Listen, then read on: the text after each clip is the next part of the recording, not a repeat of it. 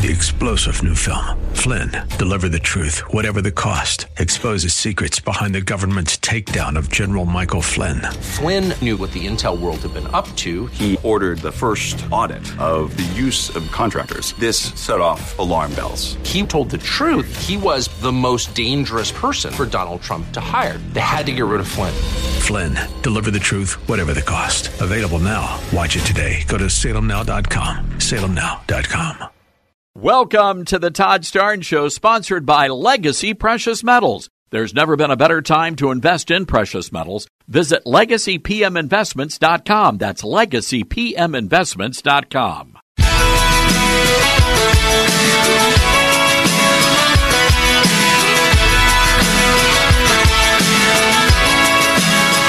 Live from the Liberty University studio in Memphis, Tennessee, it's America's favorite gun-toting, Bible-clinging, deplorable American. That's us. That's right. I love this American ride. Todd Starnes. Oh yeah. All right. Well, uh, folks, I I know you've been waiting for this.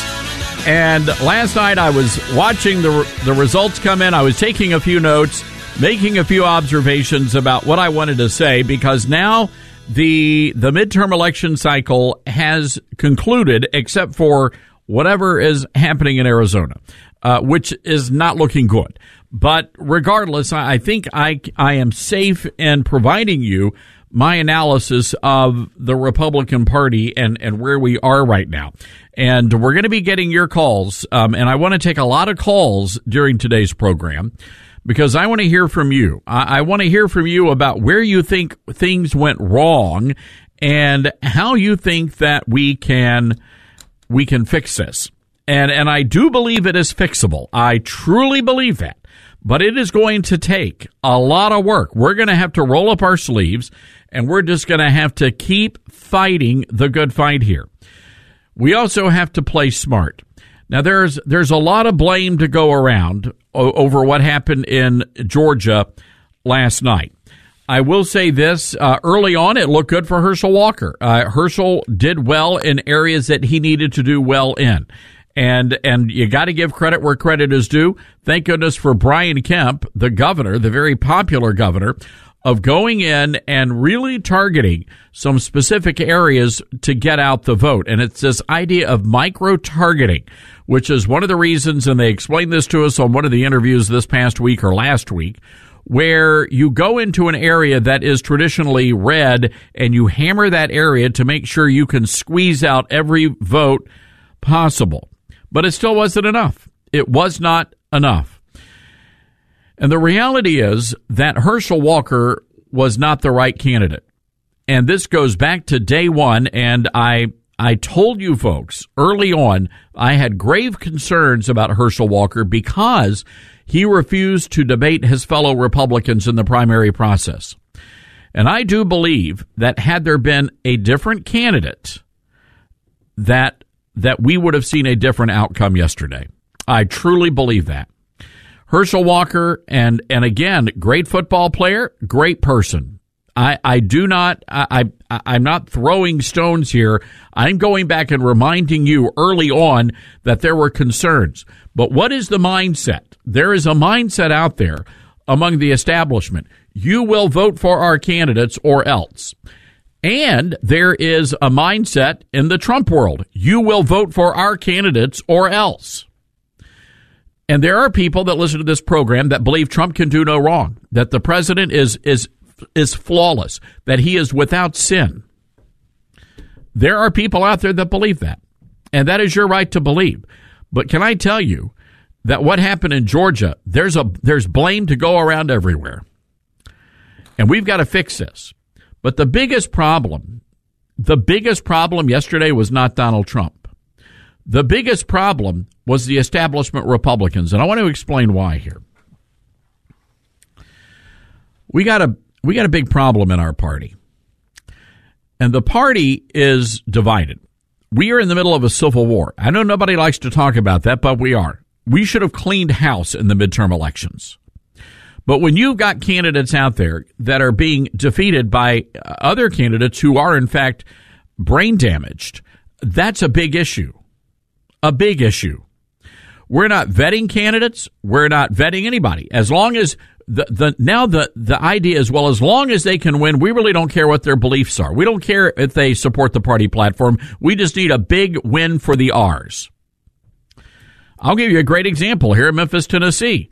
Um, a very prominent republican wrote an op-ed for the local newspaper saying that republicans should be pro-abortion. It's ludicrous. That's not who we are as a matter of fact that's not even in the party platform we're pro-life it's in the party platform. So the issue to me is the establishment Republicans. And here's why.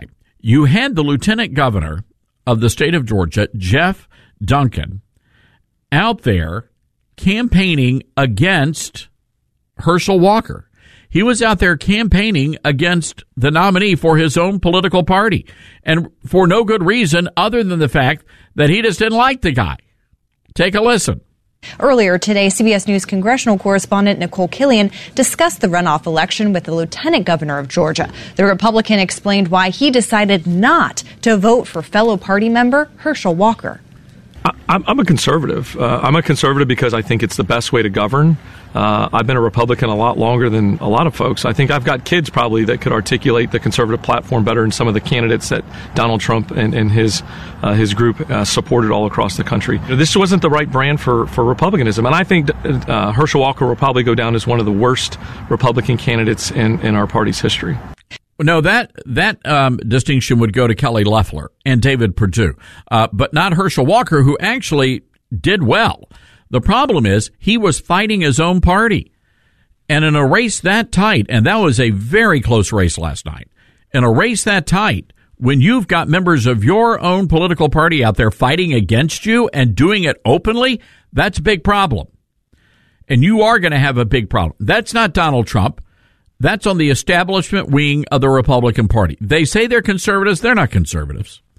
They're all about power, those people. You've got Van Jones out there on CNN last night talking about how Herschel Walker was an insult to the black community. Cut number eight.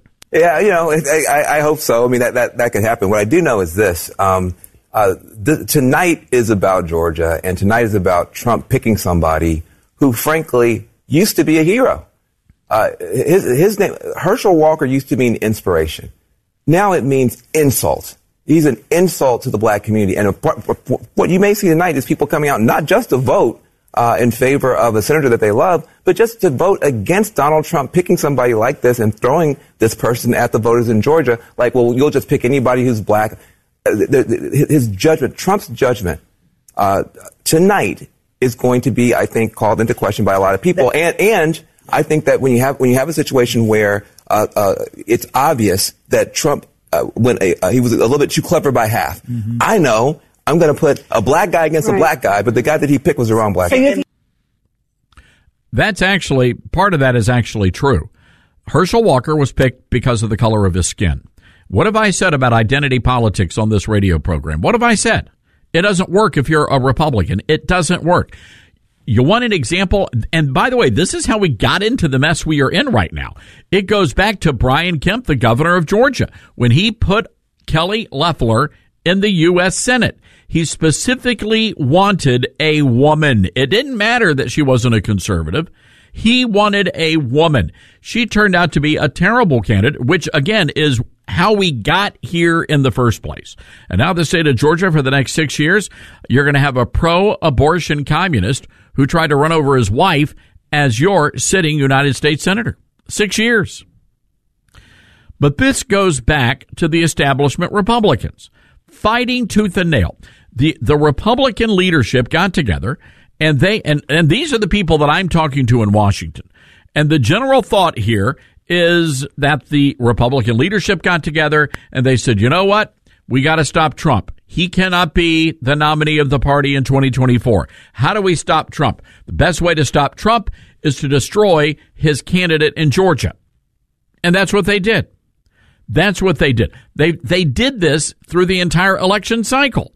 And you saw Mitch McConnell yanking money from New Hampshire, from Alaska, from Arizona. It was it's it's appalling.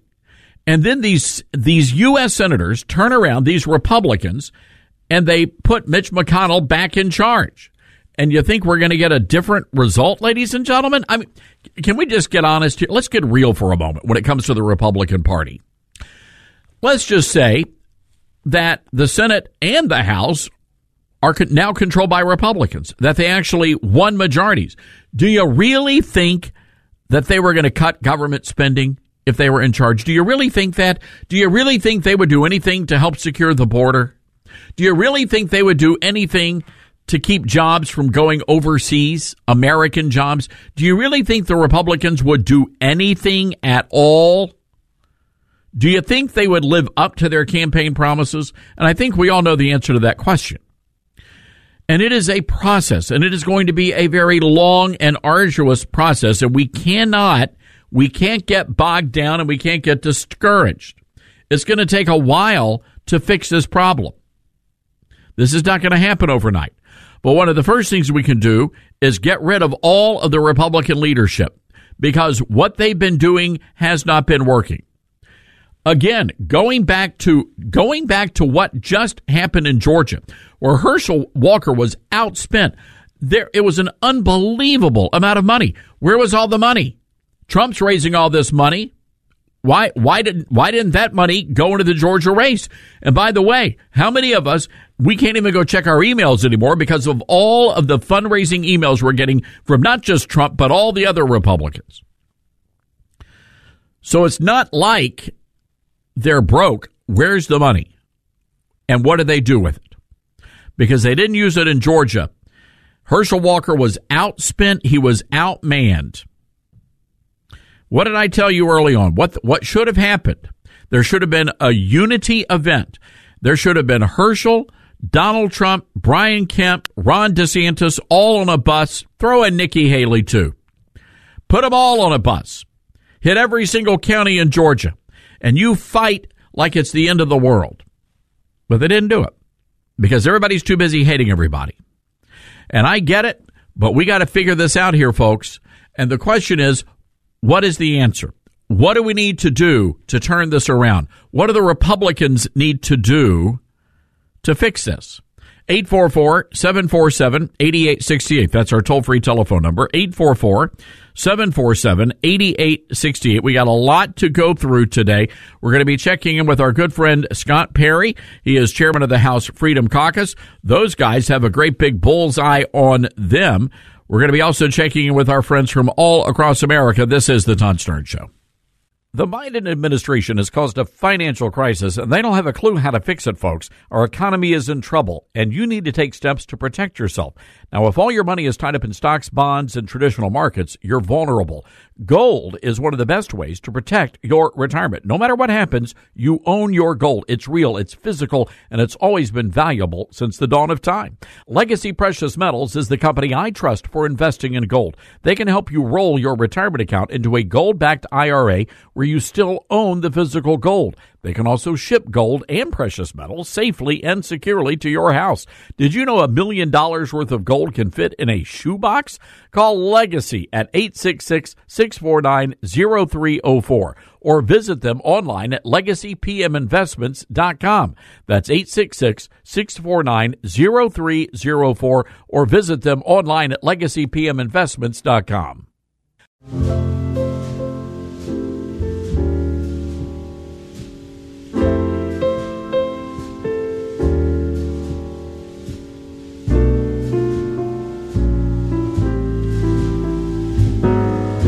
All right, welcome back to the Todd Starnes radio program. Great to have you with us uh, today, ladies and gentlemen.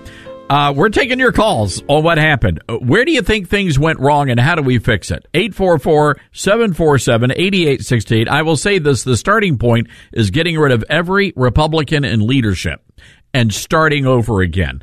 And just as a general thought here, anybody with the with the name of Romney has has no business being anywhere in leadership in our party right now.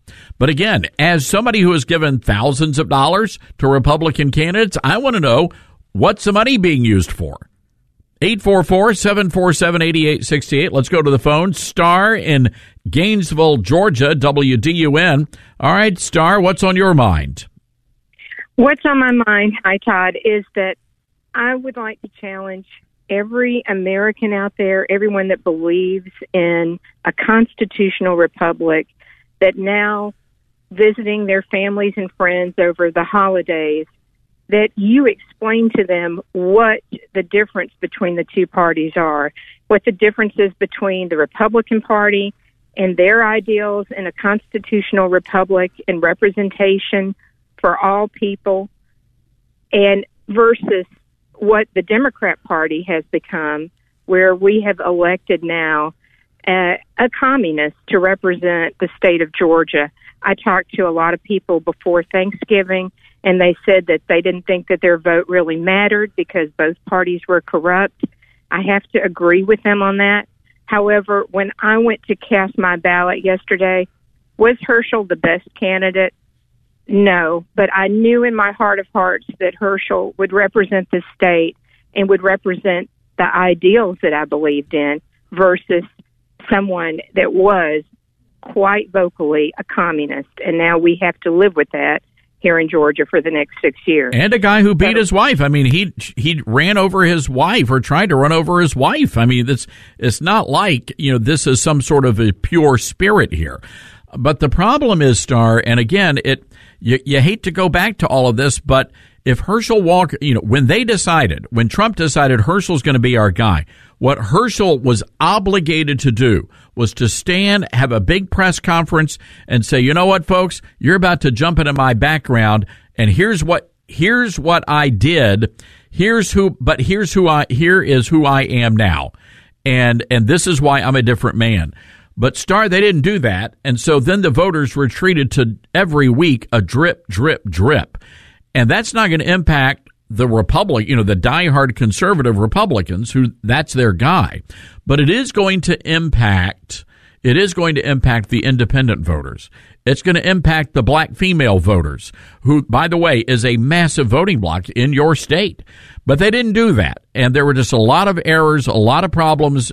Uh, the campaign was just not poorly, was not, was, was not run well.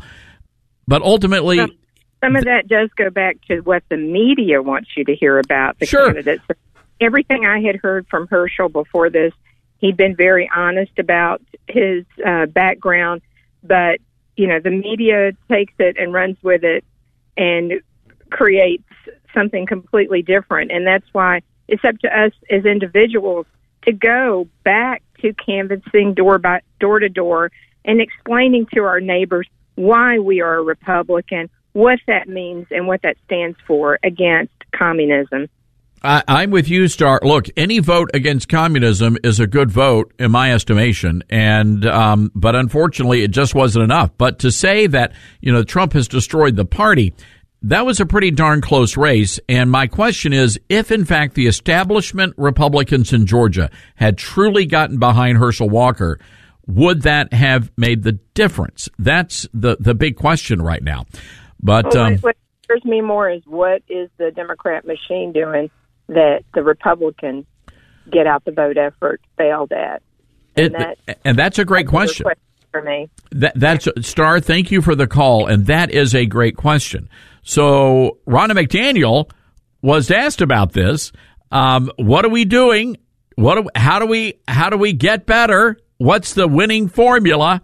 Here's what Ronna said. Cut four. What are you going to do differently for 2024 cycle than you did in 2022 in terms of getting the cars you want on the track that you built? Well, I do think the changes we've made since I've been chair, especially these first two years, because we had the White House the first four, but this has really been my time to, to do these changes. Voter registration, these community centers, the outreach, uh, continuing to do election integrity. Because the Democrats are masters at collecting ballots. Yeah, and we did that too in California. I mean, listen, we just flipped Duarte because we did ballot harvesting. Montana, we did ballot harvesting. There's a lot of miscommunication, and a big part of it is looking at and assessing. Dobbs was a big factor. The youth vote, we're not on TikTok.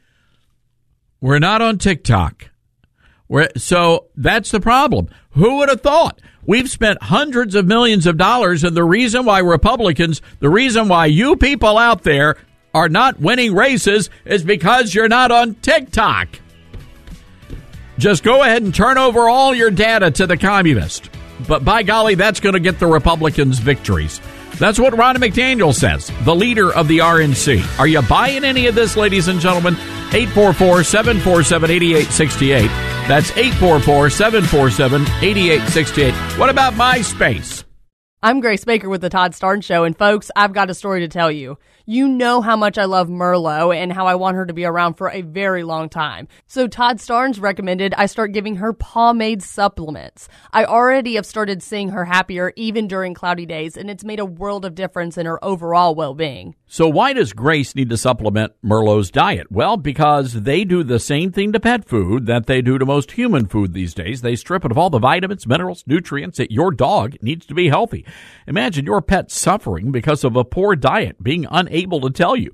Well, I know you want to avoid that, so I want to tell you about Longevity Formula from Pawmade. It's an all-natural health supplement for dogs made with 23 dog-friendly superfoods to keep your pup healthy and strong. Veterinarian approved longevity formula boosts nutrient intake, protects against toxins, and guards against premature aging. And that's important because aside from poor diet, toxins like pesticides, mold, and air pollution, they can all harm your pup's health. But longevity formula contains special toxin fighting nutrients to protect your dog so they can live a long, happy life by your side. These include premium quality superfoods like organic mushrooms, kelp, goji berry, and two kinds of probiotics, and many more. Right now, there's a limited time offer exclusively for our listeners. For every purchase of longevity formula, you'll receive a free bottle of Pawmade's hip and joint formula. To claim your offer, go to pawmade.com slash Todd or call toll free 833 Pawmade. That's P A W M A D E dot com slash Todd or call 833 Pawmade.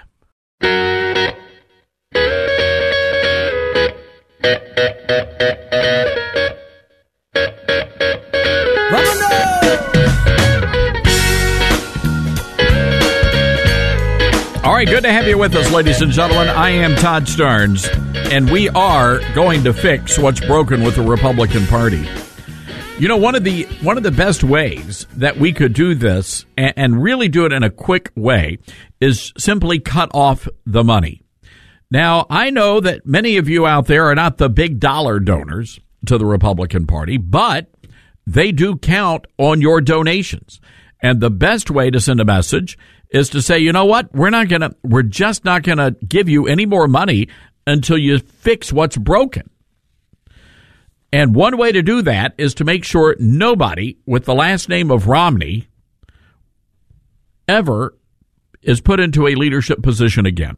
Lee Zeldin, uh, the outgoing congressman from New York, says that he will not run for the RNC chair, but he says that Ronna Romney McDaniel has to go.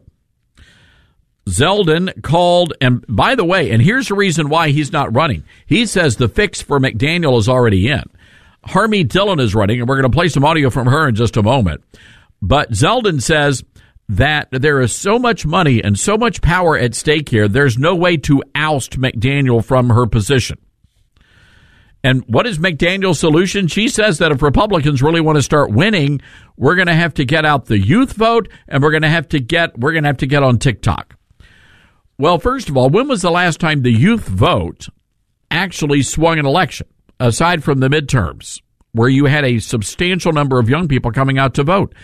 But to that point, okay, let's take a look at those Republican or conservative youth organizations. Turning Point USA, they throw a great conference, a great convention, but what else? Is that all they're good for?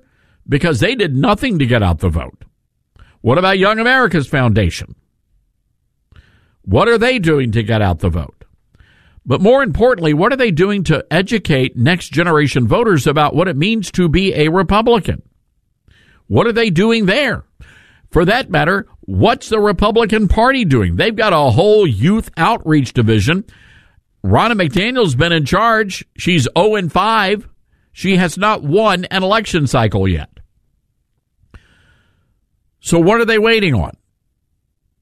And by the way, really, you think you think getting on TikTok is going to seriously win you elections? You may as well get on Tumblr or Pinterest. Grace, check and see if the Republicans have a Pinterest account. Working on it. Todd, we need a, working on it. We need a good recipe for cocktails or something. You know. Yeah, honestly, after those midterms, we really do. it's it's insane because when you look at when you when you look at the lay of the land here, the Republicans throw great parties, They great do. cocktail parties, but I'm telling you, they're not getting a single penny from me. No, they like the they country clubs. this. They like the country clubs. I'm tired of my money going to support establishment, pro-abortion, pro this, pro that. There, I just want I, I wanted a candidate who's going to defend the party platform. Money talks. That's it. Make it talk. Make it yell. There you go. All right. Thank you, Grace Baker. 844 747 8868. Were you surprised at the results last night? 844 747 8868. Lee Zeldin writing on Twitter, I won't be running for RNC chair at this time with McDaniel's reelection pre baked by design. But that does not mean she should even be running again.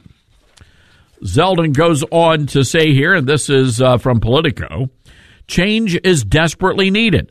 And there are many leaders, myself included, ready and willing to step up to ensure our party retools and transforms as critical elections fast approach, namely the 2024 presidential and congressional races. Folks, if we keep doing what we're doing now, we're going to be blown out in 2024. Zeldin wrote to RNC leaders last month laying out the case for his potential bid. He came within six points of beating Kathy Hochul in Blue State, New York. Quote, no matter what, I am committed to doing absolutely everything in my power to help save our country with every ounce of my energy. Zeldin urged the party to develop its fundraising apparatus, bolster its ballot collection and election integrity efforts, and build its grassroots after Republicans fared worse than expected across the nation on election day. And again, Trump says Trump has been out there from day one saying no to early voting. Zeldin says the better path forward would be for Chairwoman McDaniel to listen and respect the wishes of the actual grassroots voters of our party and allow the RNC to forge ahead with new leadership. Her greatest service to the Republican Party at this time would be to make room for a new chair. Harmeet Dillon, cut number 11. Is it true that you plan to run for RNC chair? Well, Tucker, I'm going to announce tonight that actually I am going to run for RNC chair. And the reason is that, you know, to play off of a famous catchphrase, Republicans are tired of losing. And I think that we really need to radically reshape our leadership in order to win. And we can't keep running elections like we did in the 90s and the 2000s. And we really have to modernize to compete with the Democrats dollar for dollar in the ways they fundraise, the way they deliver their ballots to the ballot boxes. Our messaging needs to be fresh and positive and not just reactive to news cycles and what the Democrats are doing. And I think that the party needs to realize that the party has become a populist party. The base of the party demands populist messages that speak to them and not Chamber of Commerce messages, not neocon messages, not warmonger messages. And I'm afraid that the base of our party is not getting what it needs from our leadership. And so after three successive rounds of really disappointing results, Tucker, I'm a member of the RNC, and no other member is stepping up to challenge leadership. And our current leadership has never been challenged for the chair job. And I think that challenge and competition is very good. And so I'm hoping to gain the support of grassroots Americans who do not like the direction of the party and its leadership. They need to contact the 168 members of the RNC in their states and territories. And and she's right. And I've already contacted mine here in Tennessee, and you know Harmeet Dillon, she's got my support. She's been out there fighting. She is an Indian American. Uh, she is um, a, great conservative leader, and she's been fighting for Republicans. She's also a national committee woman from the Republic from the great state of California. She's a great attorney. She's been out there fighting for civil liberties all over America. And I think that she could maybe help shake things up a little bit. But what say you, ladies and gentlemen? How do we stop the leftist takeover of America? 844-747-8868. Let's go to the phones. Collierville, Tennessee. Justin listening to us on KWAM. Hey, Justin, what's on your mind today? Hey, Todd. Uh, just kind of alluding to your uh, comment earlier about uh, trying to get the base of the Republicans out. Um, just kind of go back to the earlier comment is uh, I think your average day middle class Republican feels like this whole party is stuck with inside the um, country club. Like, why are we not doing what the uh, Democrats do? Is they're out in the streets, like they shake every single bush trying to get a voter. Um, and maybe if we did that, if we took a grassroots approach, uh, maybe even collaborating with other like civic groups and stuff, that we would see more of a turnout from our base. Because right now, um, your average day middle class uh, voter, we feel we feel left out. You know, that's an interesting thing you, you bring up, Justin. Uh, and you have to go all the way back really to the 1970s when the Republican Party was in the, in the mainstream a Chamber of Commerce political party. And there was no room for the blue collar workers. Uh, there really was no room for the evangelical Christians. And that's what gave birth, you know, with Jerry Falwell, the uh, senior, the moral majority and and that that coalition of blue collar workers and the the evangelical Christians really shook up the party, and they're the ones that elected Ronald Reagan. And, and you might remember the term uh, Reagan Reagan Democrats. Uh, these were grandmas and grandpas, uh, my parents, who were former Democrats, turned completely off by Jimmy Carter and his failed policies, and they became Republicans. Now that that was an ugly marriage with the Republicans, and, and the party's never gotten over that. And there's always been tension, and it goes all the way back to Ronald Reagan. Had the Chamber of Commerce folks had their preference, it would not have been Ronald Reagan. Uh, it would have been Gerald Ford, or it would have been George H. W. Bush as their nominee. So, so this fight's been going on for a long time. What do you, from a very practical standpoint, Justin, in Collierville, Tennessee, what would you like to see your local Republicans do? I would like to see my actual local Republicans uh, just be more part of the community that we're already in um, and just step up. If they would just stick to the conservative values of uh, what makes our party, because I think this is basically a, a no brainer. Uh, these are all the kitchen table issues that we all uh, we all discuss, and I think if they would stick to those points, um, I think you would change the party you would see a lot more participation, uh, and you would see a lot more Republicans that would sit at home that would actually get out to vote. There you go, Justin. I, I think that's a brilliant thought, and I appreciate you calling in. And and folks, I hope your local Republican parties are listening because this is not just a national issue. It goes all the way down to the local issue. It go, goes down to the local Republican parties. We're going to have to reshape and rebuild everything. Now, I want to go back and and remind folks about a man who would have been a great candidate uh, in Georgia. His name was Kel- his name is Kelvin King. He is a a black conservative. He has uh, been bo- born and raised in Georgia, Macon, Georgia. Served honorably in the United States Air Force. He is a businessman, owns a very large construction company there in Georgia. He is uh, married, has a, a beautiful family. Uh, they are incredibly involved in a very large church uh, there in the Atlanta area. And Kelvin was a regular on this program uh, as he was uh, throwing his uh, name into the hat to represent Georgia in the U.S. Senate. But again, Kelvin King was shoved aside. This this man would have been the perfect candidate, the perfect nominee, but he wasn't Donald Trump's pick. And I will say this about President Trump, who we love, but you you can have great friends, but sometimes those great friends do not make great candidates. And if you look at look at what happened with Dr. Oz, and now look what's happened with Herschel Walker. So again, it was it was a missed opportunity here. We've got to play smart politics, but it's not just about candidate quality. And you're going to be hearing that word a lot, candidate quality. It's not just about that. It's also about the fundraising apparatus. Where is the money going? And a lot of it, as Newt Gingrich said, is going to the consultant class. So a, an overwhelming amount of the money that you're giving to these candidates, the candidates are not getting.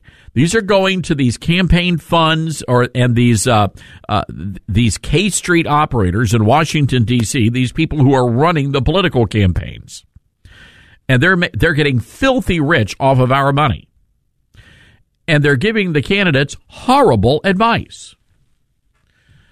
So again, a lot to unravel, and we're going to do this in the lead up to 2024 because we got to fix this. And and you say, well, Todd, why are we putting the effort? Because we have to, ladies and gentlemen. This is it. There are no other United States of America out there. This is it. This is the hill to die on. We've got to fight here for our country. And if we don't fight, and if we don't fix what is broken in Washington, D.C., and what is broken in our own communities, we are going to always lose the fight, and we can't do that. 844 747 8868. That's our number. That's 844 747 8868. We're going to your calls right after this. Hi, everyone. If you've been injured in an accident that was not your fault, listen up. We have legal professionals standing by to answer your questions for free. Call now and find out if you have a case and how much it's potentially worth. Call 800 702 5400. I'm here with spokesman John Wolf. So, John, tell everyone listening who should call right now. Well, Maria, first off, thank you for having me here. It's always nice to answer the listeners' questions. Now, as far as who should call in, anyone who's been injured in an accident and think you deserve compensation, give us a call right now. 800 702 5400. You'll find out if you have a case and how much it's potentially worth. Thanks, John. You heard it, folks. Take advantage of this opportunity and call now 800 702 5400. Advertisement sponsored by Legal Help Center may not be available in all states. My Pillow is excited to announce the original My Slippers are back in stock just in time for the holidays. Last Christmas you made our slippers the number one selling My Pillow product and now they've added smaller sizes, larger sizes, and even wider sizes in all new colors. What makes My Slippers different is the exclusive four-layer design that you're not going to find in any other slippers. My Slippers patented layers make them ultra comfortable, extremely durable, and they help relieve stress on your feet from all the running around this holiday. You can wear them anytime, anywhere, and save $90 off with promo code STARNES. That's only $49.98 a pair. You'll absolutely love my slippers, and now they're extending their 60 day money back guarantee until March 1st, 2023, making them the best Christmas gift ever. So go to mypillow.com and use promo code STARNES or call 1 800 839 8506, promo code STARNES to save $90 on the original My Slippers. That's only $49.98 a pair.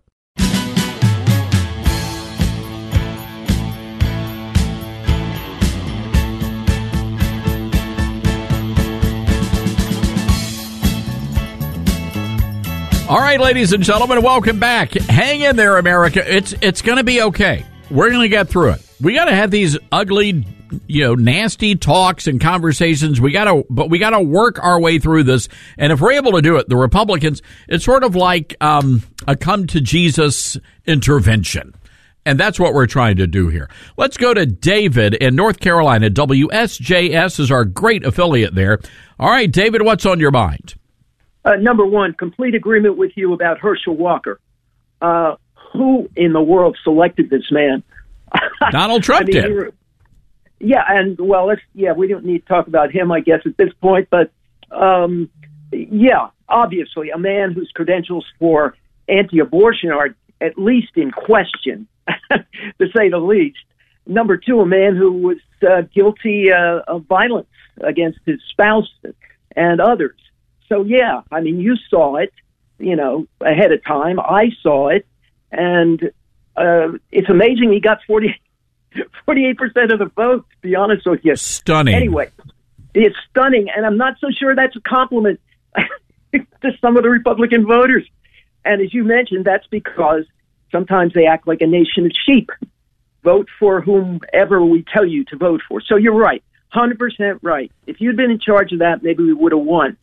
Okay, number two, uh, Generation Z. Just wanted to bring that up. We've, uh, Generation Z is not exactly in our corner. I don't have any empirical proof of that, but I think you would agree that uh, from what we know, anecdotal circumstances like my son, uh, they are don't uh, react well to some of the uh, ideas put forth uh, by the Republican Party. David, how do we reach Gen Z? How do we get them on our side? I think that uh, change the message a little bit. Um, for example, a number of them want to start small businesses, and the, the Democratic Party has fallen down on that. If you remember, they were attempting to support African American farmers and Biden said he couldn't get it done. So I think small businesses, many of them want to go into small businesses. So why not indicate that the Republican Party certainly does support small businesses? Number two, what about Social Security? I know this is the third rail of politics, but basically, people like my son, they're supporting me with no hope of ever seeing Social Security, all the money they put in. Uh, it's simply going to the older generation. Can't we do something to uh, help them believe that they're not paying money, uh, throwing money uh, away, uh, at least away from them, away from their future? Um, they want good wages. There's nothing wrong with with that. Well, let me jump in here, um, David, because we're going to be uh, running up against the top of the hour here, and, and I want to try to, to address some of the things you said. Look, I think you're right. We are losing Gen Z, and that's because we have abdicated um, our control and authority of the public school system. Uh, these kids have been radicalized, and we're looking at at least the past 20 years of radicalization. It is a shocking thing, and we've got to get a we've got to fix that, and that is going to be a long term process. You know, the the other part of this is We've got to elect, we've got to have smart candidates out there. And I will say, I think you're right about this that if, if they had come to me and said, Todd, who do you like out of all of this bunch of candidates? I would have told them that my guy, who, my guy was, and I think my guy would have won, and that is Kelvin King. Uh, the guy is just rock solid. But you know what happened, David? My guy didn't win. So did I just pack up and go home and, and sit in the corner and sulk? No. I got behind Herschel Walker. And, and, and that is the problem here, folks. The establishment people will not do that. If their guy loses, that's it. Game over. They want everybody destroyed. I mean, come on. All right, hang tight. Rita, Jerry, we're going to get to your calls. We got to take a break. This is the Todd Starnes Show.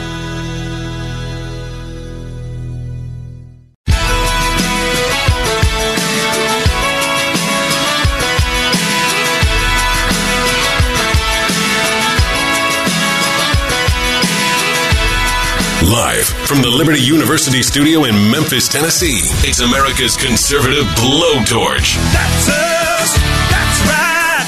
I love this American ride. Todd Starnes. Big um, question. I've been getting pinged by this all day. Is this uh, RNC leadership question? Because mm-hmm. a lot of Republicans are worried because they think you know, glad they won the House and a couple more seats look like they're picked up. We're going to talk to John Duarte in a we, minute. We but won who, in California who, again. Who do you think now should take over as RNC chair? We, uh, like Ronna McDaniel a lot personally. I think she's she's a great person. I like her. Harmeet Dillon is a young California, female, think, yeah. California.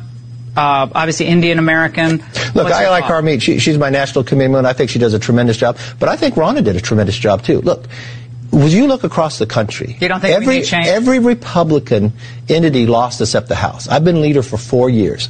We've won every single time. What about early voting for those Senate races? She could have helped on that, right? I've watched her down doing it. The one thing I see happening: the Senate lost, the the governor's lost, the president lost. But the House has won in both cycles. Even we picked up in California, we picked up in Oregon, we picked up in New York. We we won five seats that Biden won by more than 10 points. We beat the D triple C chair. That hasn't happened in 42 years. I think the quality of the candidate matters. We could have done better in Pennsylvania with a better governor candidate there. It cost us thing. But look, I saw the resources they, I saw the engagement in there, and the RNC is a small group of individuals, of committeemen and committee women. I think, think they it should look at decentralized? Right. Welcome to the Todd Starnes radio program. Happy to have you with us today. That conversation last night, Laura Ingraham and Kevin McCarthy, who wants to be the next Speaker of the House, and it sure sounds like to me that he is endorsing Ronna Romney McDaniel. I know she stopped dropping the name, but we know who you are, Ronna. We know where you go for Thanksgiving dinner. Ronna Romney McDaniel. Looks like he's giving her a big thumb, thumbs up. All right, we got a lot of folks on the hold. Don't go anywhere. We want to get to your calls, but I want to go right now to the Patriot Mobile Newsmaker line. We're honored to have with us from the great Commonwealth of Pennsylvania. He is the chairman of the House Freedom Caucus, Congressman Scott Perry. Congressman, thanks for coming on the show today. Absolutely, Todd, and uh, great to be with you. I, I would say this: I just listened to the conversation that you played look, Chuck Schumer has uh, has been wildly successful in the Senate, and and uh, and, and he's being rewarded for it. In the in the House, the Democrats uh, they they exceeded their expectations. Let's let's look at the environment that we had to to run in, but uh, uh, at every single level, there's really never been a more favorable environment in your lifetime to run as a Republican um, Democrats overperformed their expectations. What did they do? They changed their entire leadership team because it still wasn't enough. Now, on our side, you know, we're, we're, I guess we're, we're we we can't be bothered to listen what Albert Einstein said. He said, "Doing the same things and expecting different outcomes is the definition of insanity." So we have the same people under the same conditions doing the same things, and what do we think is going to change? Uh, I, I, I struggle with it. it. You know, what we have to do quite honestly, Todd, I think is divorce ourselves. Uh, at, you know, this is business. So yeah, we like Ronna. She's a nice lady. Uh, I, I'm not out here to trash her or anything like that.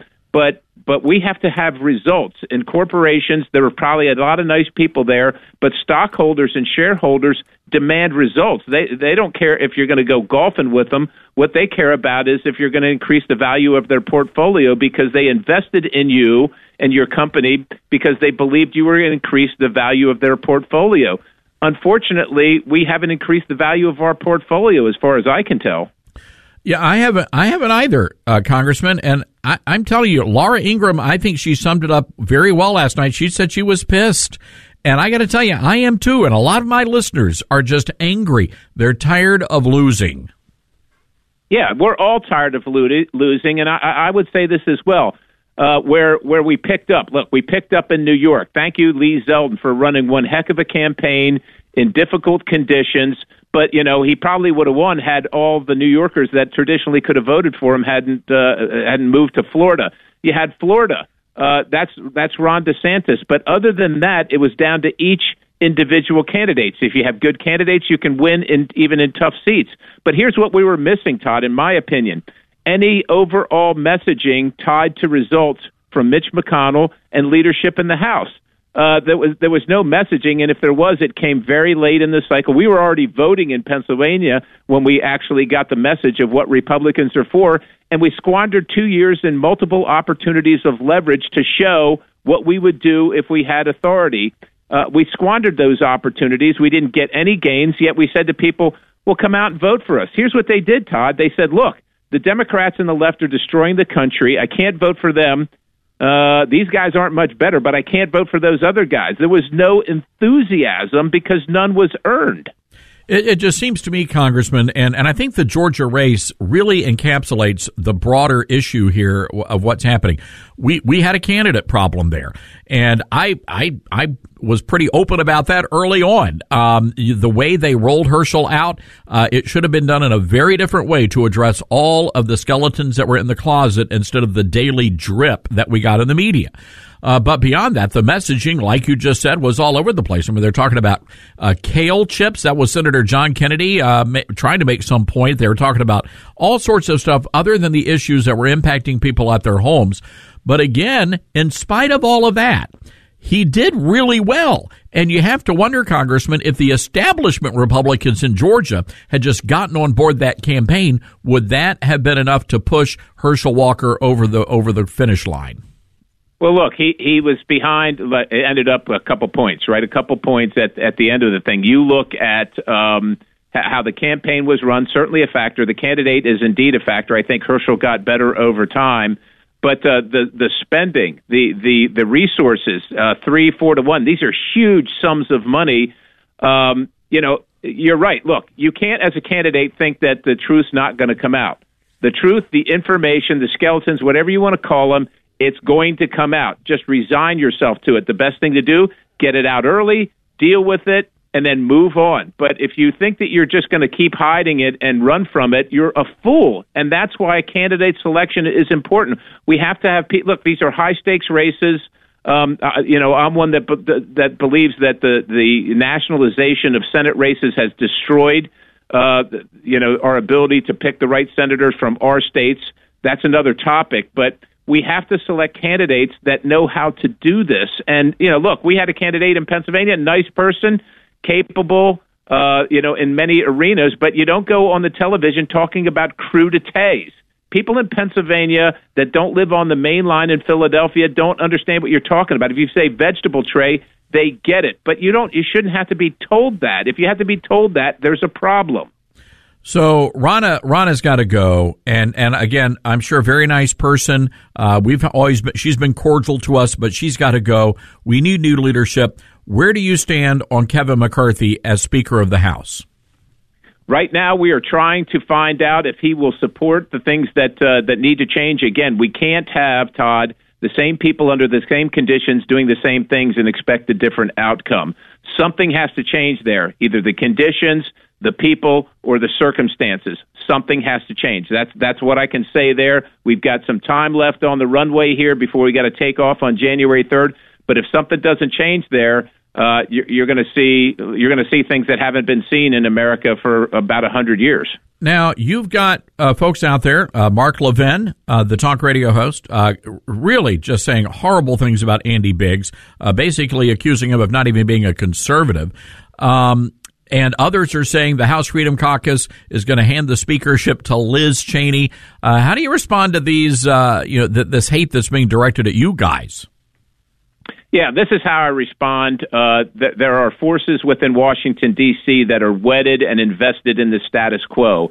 And what they are trying to do, and sometimes successfully, is put the fear that somehow Democrats are going to be elected, uh, Democrats going to be elected speaker. Todd, the only way that happens, there's only one, that, only one way that can happen, is if Republicans vote for a Democrat. Now they put that story out there over and over again. Some people pick it up, some people talk about it, but no one puts names and faces with the uh, uh, with the claim. So I asked. There was one guy. His story was was written about one representative that he would work with Democrats. I went and asked him, "Are you going to vote for a Democrat for Speaker?" He said, "Absolutely not. I don't like what you're doing, but I'm never voting for a Democrat." It's just using fear to try and make sure that the establishment and the status quo remains. It is unacceptable. It is unsustainable. And, and, even if that were true, that would be the proof that that would be the last the last line. I mean, that's it. You know, again, that you would have Republicans voting with Democrats. Um, but again, uh, Congressman, you guys are very effective, and that's why they're coming uh, after the House Freedom Caucus. Yeah, uh, look, we uh, we're, we're in good faith trying to change the way things are done so we don't have the same outcome at the end of this year. And right now, no one no one that wants to be in leadership at the top has given us a vision of how they're going to do that. It's essentially trust me. It's essentially vote for me now and trust that uh, we will do these things in the future. Todd, we have played that game over and over again, and we, you know, uh, we, in my time, we've added, I don't know, $14 trillion or more in debt during the same period of time where I heard the same rhetoric, whether it was John Boehner or Paul Ryan. I'm sorry, the American people can no longer sustain this there's got to be something that's ch- that's changed here in the equation, or we're going to keep coming up with the same outcome. And if the Freedom Caucus is the only one willing to do the hard work to save the republic, well, so be it. The Lord sent us here to do this job. They didn't say it was going to be easy or comfortable or whatever, but it has to be done. And Congressman, real quick here, uh, the the list of things that you, the demands uh, that you guys have given to Kevin McCarthy, are are you able to share any of those things that you want to see happen? Well, I'm going to I'm just going to share a couple that I think you'll understand. Your audience will understand because some of this stuff is inside baseball. But accountability. So under Speaker Boehner, we had a thing called the motion to vacate the chair. That's essentially uh, you get enough votes, you don't like the speaker, you can throw the speaker out. When Nancy Pelosi came in, she got rid of that. We have uh, effectively enshrined that in the rules now in the Republican House. It is unacceptable. There must be accountability for the person that sits in, in the seat three steps from the presidency. That's number one. Number two, earmarks. We had gotten rid of earmarks, and now they're back. We cannot sustain this unbridled spending and the coercion that goes with earmarks.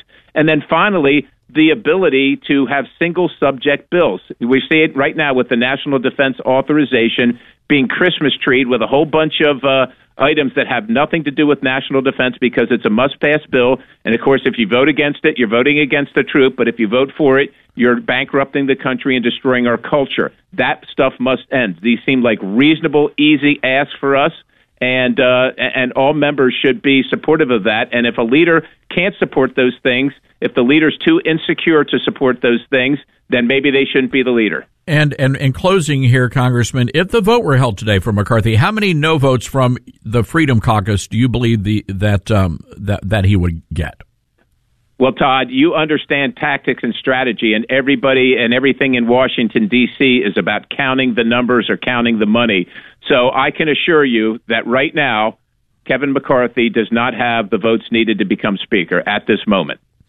All right, we're going to leave it there. Uh, Congressman, we really do appreciate uh, a refreshing perspective on things here because you're right. We got to have we got to have some changes. Uh, you've got our support, Congressman, and uh, we appreciate you. Thank you, sir. God bless you and your audience. All right, uh, Congressman Scott Perry. Wow, you can tell that he's fired up, and I'm glad to hear somebody is. But look, don't believe all of this hullabaloo, and there's a lot of it. Uh, people out there saying, "Well, if if if McCarthy doesn't get the votes, you're going to have the Republicans. Uh, they're going to side with the Democrats, and Liz Cheney's no. Don't believe it. Don't believe it. Don't believe it. We've got to have a leadership change, and God bless the House Freedom Caucus for having the courage to stand up not only to the leftist and the mainstream media, but also the conservative media. All right, we're going to get to your calls. Mark in Atlanta, John in North Carolina, Jerry in Iowa. Hang tight, 844 747 8868. That's our number. We'll be right back.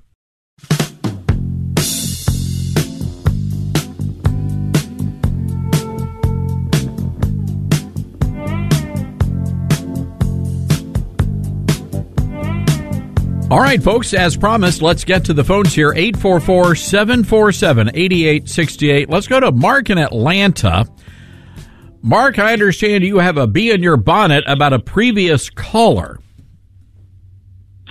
Yeah, I, I, I do, Todd. I, I am. Um, I, I appreciate you. I appreciate your show, obviously, and I appreciate uh, Congressman Perry's comments. But you know, I go to a church you're very familiar with here in Atlanta, and I heard um, Herschel Walker speak twice at length about every issue we could possibly throw at him. And he was not only articulate, I believe he's a blood bought Christian, and I believe he has no interest at all in the abortion industry. And we talk about having the perfect candidate and the right candidate, and I, I think the enemy is perfectly capable of taking the perfect candidate and making them a demon. You, you know, we we were looking at uh, Herschel Walker versus a guy who calls himself a preacher, loves Louis Farrakhan, is an anti-Semite, and believes in abortion on on demand. Didn't pay How child could that support. Not be a better candidate. Yeah, didn't pay Pardon child me? support. Ran over his wife's No. foot. But when you have ads on TV that are five to one, constantly beating up on Herschel, most of them you can't even uh, address because there's so many of them. You know, I mean, look at look at Dr. Oz. Was Dr. Oz not a better candidate than Fetterwoman? I mean, come on, the guy's brain dead basically, and I and I'm trying and I'm being generous. You, you know, we t- I've heard people in in Atlanta and surrounding areas talk about, well, Herschel was inarticulate. Inarticulate. If you saw his debate, you'd know he's articulate. And anyone that's ever heard of the great John Lewis knows that inarticulate doesn't mean a whole lot around here. I mean, if you heard John Lewis talk, you know that, that Herschel Walker's far more articulate than that. Well, and you've got A problem. Yeah, and you got Hank Johnson, the congressman in Atlanta, That's who, exactly who right. believes You know, that uh, islands can yeah, turn upside down. Yeah, real well, winner look, there. I, you know, I, I, my my whole problem with the with the comment is we're not ever going to have the perfect candidate. They're going to beat them around the head, neck, and shoulders. Our problem is not Donald Trump either. Donald Trump is the only person since Reagan in my lifetime that showed the Republicans how to fight. They need to take lessons from him and learn from him and not argue with him and talk about throwing him under the bus every two minutes. Well, they're not going I to mean, do that, Mark. No, no, not- Mark. Let me stop you there. They're not going to do that. They are going to destroy Donald Trump. That's the whole point every of every- Republican every leadership. and it's and, and Todd, it's usually our own folks doing it. I mean, you know, we need to get rid of the Romney class of Republicans, or the same thing is going to happen continuously over and over again. Because our fight is not with, well, it is with the enemy. The Democrats, the enemy, they fight with clubs. We fight with wooden spoons. But we've got as many subversives within our own party as we do on the outside. At least we know who the enemy is when I look at Democrats. I mean, where was McConnell in this race? Did you see him? Well, he Everybody said Trump was toxic, so he wasn't supposed to come to the party. So he didn't. He stayed out of the way. And every mainstream Republican you can name came into this state to vouch for Herschel Walker.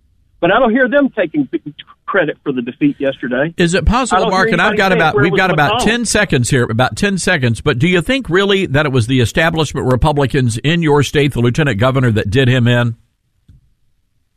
I think he's his mouth got the best of him, and they made sure they they spouted what he said at every turn. Yes, sir. And and let me tell you something, Mark. I was watching CNN last night. The lieutenant governor spouted over and over and over and over and over again. Uh, that guy's a rhino.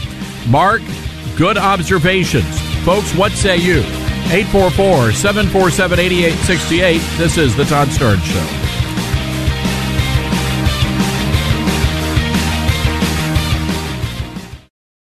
Have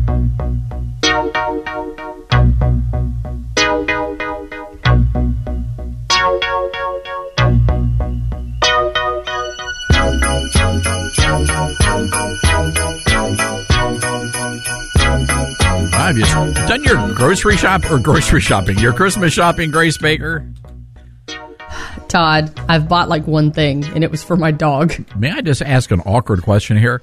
What the heck bumper music was that? That was "Wonderful Christmas Time" by Paul oh, McCartney. It's one of my favorite Christmas oh, songs. And my, Oh, Lord, my don't mom tell me hates it. no. Yes, I'm with I'm with I'm with the mom. I'm with mother producer. I love that song. Wow. All right. Yeah. No, I I've just noticed here around Memphis, not many people are out shopping as as normal. I do most of my shopping online. You do it on online. Yes. Apparently, Amazon was down earlier today. It was people were freaking Oh freaking no, out. I bet. That's a global crisis right there. Indeed. All right. Thank you, Grace. All right. Let's go to the phones here. 844-747-8868. Uh, John in North Carolina, WHKP. John, what's on your mind? Hey, Todd. I agree with uh, everything you said today about saving the Republican Party. Um, we're at an impasse, uh, and this is the hill to die on. Uh, if if we don't save it, uh, we'll never be uh, the majority in power again. And we've got less than two years to get it right, and that's I don't know if that's going to be enough time, you know, to fix it. You talk about cutting the money off, and that's a great idea, but there'll still be so much money coming in uh, from the globalists, from Wall Street, from corporate America. Uh, the GOPE, uh, you know, is going to continue to, you know, to to the be the ones in power. John, it's it's a little bit of tough love is what we're trying to implement here, and if the the best way to do that is to immediately cut off all funding and to give them a call and let let them know, hey, look, I support you guys, but I'm not giving you any more money until we get new leadership, and it's incredibly important to call your committee members, uh, and you can find that information on your state GOP uh, website. Uh, but you got to call your committee members and tell them we got to have a change at the RNC. That that's just got to happen. Uh, John, appreciate that call. 844-747-8868. Let's go to Jerry in Iowa. Hey, Jerry, what's up? Oh, hey, brother. I'm, uh, Mr. Perry is quite right. Uh, something does have to change, and I'm going to call it out as that poisonous strategy called lesser of two evils. Take Herschel Walker for a very good example. Was Herschel Walker a good candidate? Um, well, people like me, and there's more of us, that no longer matters to me at all. All I care about his, is his character, his conscience, and Herschel Walker is a good man. The harsh reality is the people did not want a good person like Herschel Walker. They wanted the values of Warnock. Um, so I no longer vote for a winner. I did that for a lot of years. Um, so I vote my conscience because only God is watching me. And if I could, uh, I don't care about electable. Um, and I, if you know, if the rhinos don't want my vote, then we can just all go down the ship together because um, I don't care if a person is a good candidate. I like a normal guy who's who loves the Lord or woman, and I'm just not paying attention to optics anymore. So, uh, Herschel Walker, buddy, you're a good man, and don't change. So, Jerry, um, there was a there was a you, there was a time in, in American political history when there really wasn't that much wiggle room between Republicans and, and Democrats, aside from one specific issue. And if you go back to the 1960s, I mean, in essence, uh, the argument could be made that JFK would have been a, a moderate Republican uh, if he were alive today. Uh, but the, the big difference between Republicans and Democrats happened to be the civil rights issue. Uh, that was the big dividing factor between the two political parties. But for really generations, I mean, going back as, as far as you can remember, pretty much they agreed on the big issues of the day. It's not like that anymore. There are no there are no folks in the middle. You're you're either on the right or you're on the left and that's it. But now you've got these establishment Republicans that are are wielding the power they have and they're telling folks it's at least in the Republican Party it's their way or the highway. And if, if our candidates don't win, we're not going to lift a finger to help you. But if our candidates are the nominees, then you better shut up and you better get behind them. I mean, that's their philosophy in life. That, that game's over. So, by the way, I'm named after a, a civil uh, North Northern Civil War a veteran, and I just want to say that one thing you wonderful Southerners had right was the states' rights thing, and indeed, all of us went back to go back to the original 13 states, and um, so I think it's pretty much back to principle now. And no, I don't compromise with rhinos anymore. I did that for a couple decades, so they can we can just all lose. The rest, the rhinos don't want to be elected. They're, they're just going to have to try harder to get my vote because I'll write in a good person and I can lose. I know how to lose. I've been doing that for a long time. It was an it's an honor to vote for good people, even if they don't win. It's a fair point, Jerry. Appreciate appreciate the call and thank you for listening. Um, so, folks, all and we got a lot of work to do and not a lot of time to do it. Oh, but all that to say is that yeah, we can fix this, but it's going to require the fortitude of someone like a Congressman Scott Perry, who says, you know what, we've got the votes to stop McCarthy from being elected Speaker. We've got a list of demands. And I like those demands because again, if they're if the Republicans are going to be anything, they've got to be fiscally responsible. And if they're not going to be fiscally responsible, then what's the point of having a political party? Seriously, what is what is the point if they're not going to at least agree that we've got to live within our means as a nation? So I salute the House Freedom Caucus. You're going to hear them called every name under the book over the next couple of weeks. But they're going to stand their ground. They're demanding concessions from Kevin McCarthy. And if McCarthy doesn't give them what they want, they're not going to, he's not going to get their votes. And that's how we've got to do it. We've got to play hardball with our own party now. We, we just got to do it. All right. 844 747 8868. That is our toll free telephone number. That's 844 747 8868. Have you heard about Kirk Cameron? What a crazy story this is. Yes, Mike Seaver from uh, back in the day. Uh, Kirk Cameron, now a uh, born again believer in our Lord. He is a great Hollywood producer, been churning out a lot of great faith based films. Uh, he and his wife have a number of kids, uh, most of whom I think they have two biological children and the rest they adopted. Uh, but he is very outspoken uh, on his faith. And Kirk has been a regular on this radio program for a number of years. And uh, he and I have shared the stage together a number of times uh, over the past years. Anyway, he's got a brand new children's book out, and Lord knows we need more children's books. And this storybook teaches kids about values and specifically about about biblical values and it teaches them about God and it's a beautiful children's storybook. Now, Kirk and his publisher called Brave Books, they were uh, reaching out to libraries across the country, and they wanted the libraries to host Kirk Cameron. So the way it would work, Kirk Cameron would come to the local library, he would have a copy of his book there, and he would read the story book to the children. And they reached out to 50 libraries. By the way, the name of the book is As You Grow, and it promotes faith and family and biblical values. All great things, right?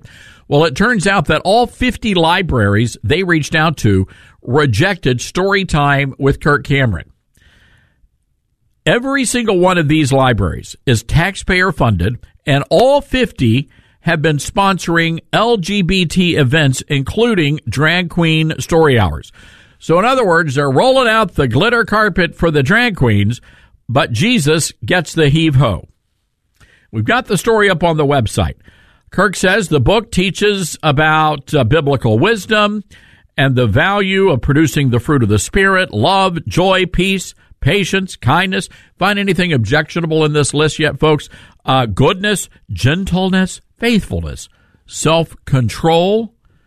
Apparently, those are all triggering words to the radicals in the LGBT library movement. So anyway, um, the library said, no, we're not going to do it. And many of the libraries actually told them why. One Rhode Island library said that they were a very queer friendly library. What does that even mean? What does that mean? Quote, we are a very queer friendly library. Our messaging does not align. What is the messaging? You're a freaking library. You got books. It's about the Dewey Decimal System. If they still do that, I don't know.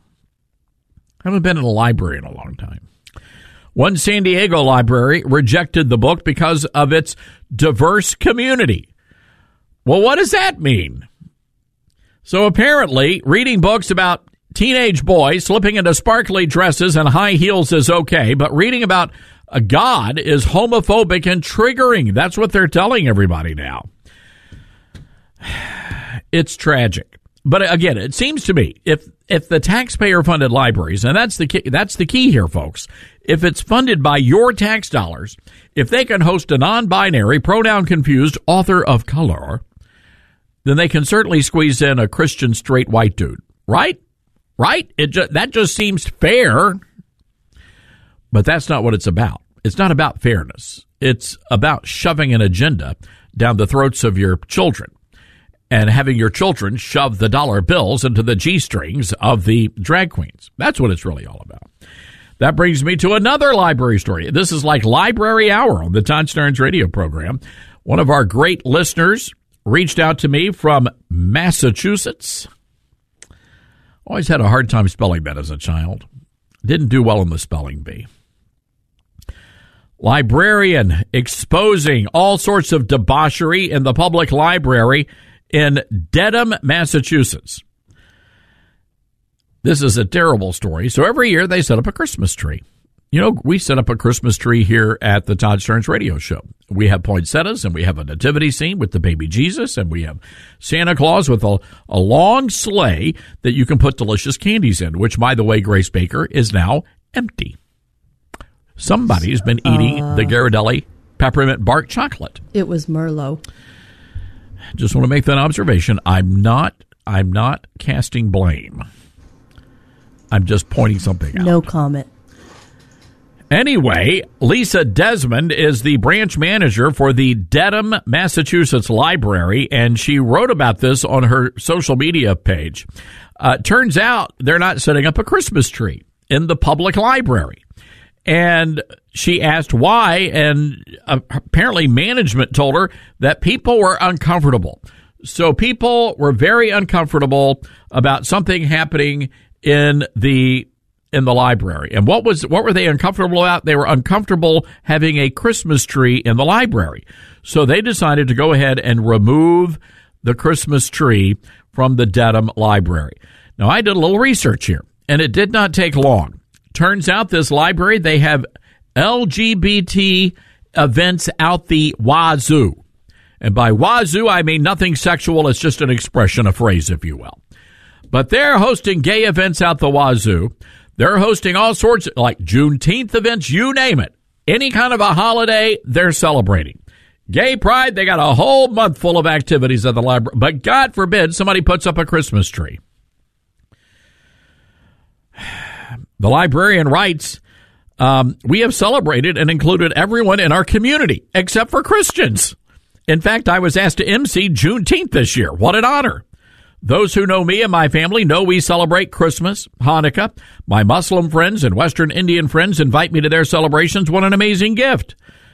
And she, she we've got a picture that uh, she posted of a child that was putting an ornament on the library Christmas tree. How beautiful. Quote, I'm not feeling very positive today. Please bring Christmas back to my beautiful library. Always lead with love in your heart. Oh, that's very thoughtful. That's that would make a nice like T-shirt or something, or coffee mug. The library's decision has sparked outrage among citizens. Someone wrote, political correctness is eroding the national sensibility. Christmas is a federal holiday in the country. Put the tree up. You Grinches. I added that part. Anyway, um, it turns out the, a local member of the Human Rights Commission wrote a nasty, threatening letter to Mrs. Dinsmore, the uh, librarian, and just blasting her for exposing the fact that they had killed Christmas. Blank you, wrote the member of the Human Rights Commission, you're a selfish blanking blank who does not care about anyone but herself. For a tree, for a mother blanking tree, you have put people's lives in danger here. A lot of danger for a mother blanking tree. Oh, it sounds like a lovely person. I saw a photograph of the individual. Pronoun not quite clear. So anyway, there you have it. But you know what they should have done, Grace Baker? I was thinking about this as we go to break. What they should have done, because you know who got offended. It was the the tree huggers. Okay.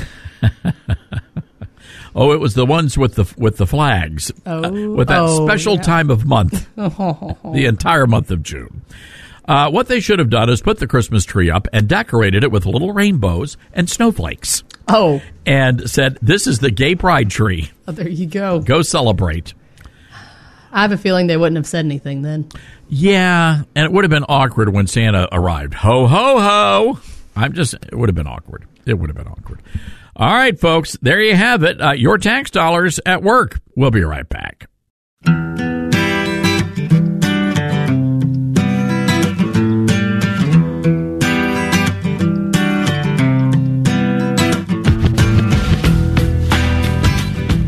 President Roosevelt said the U.S. was bound and determined to stay out of this war. Then, the morning of December 7th, 1941.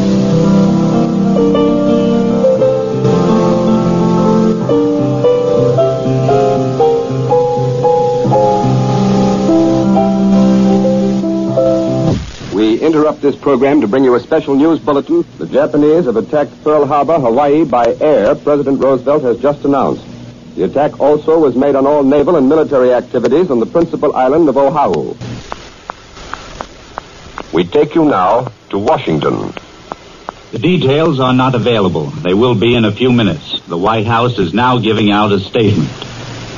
The attack apparently was made on all naval and on naval and military activities on the principal island of Oahu.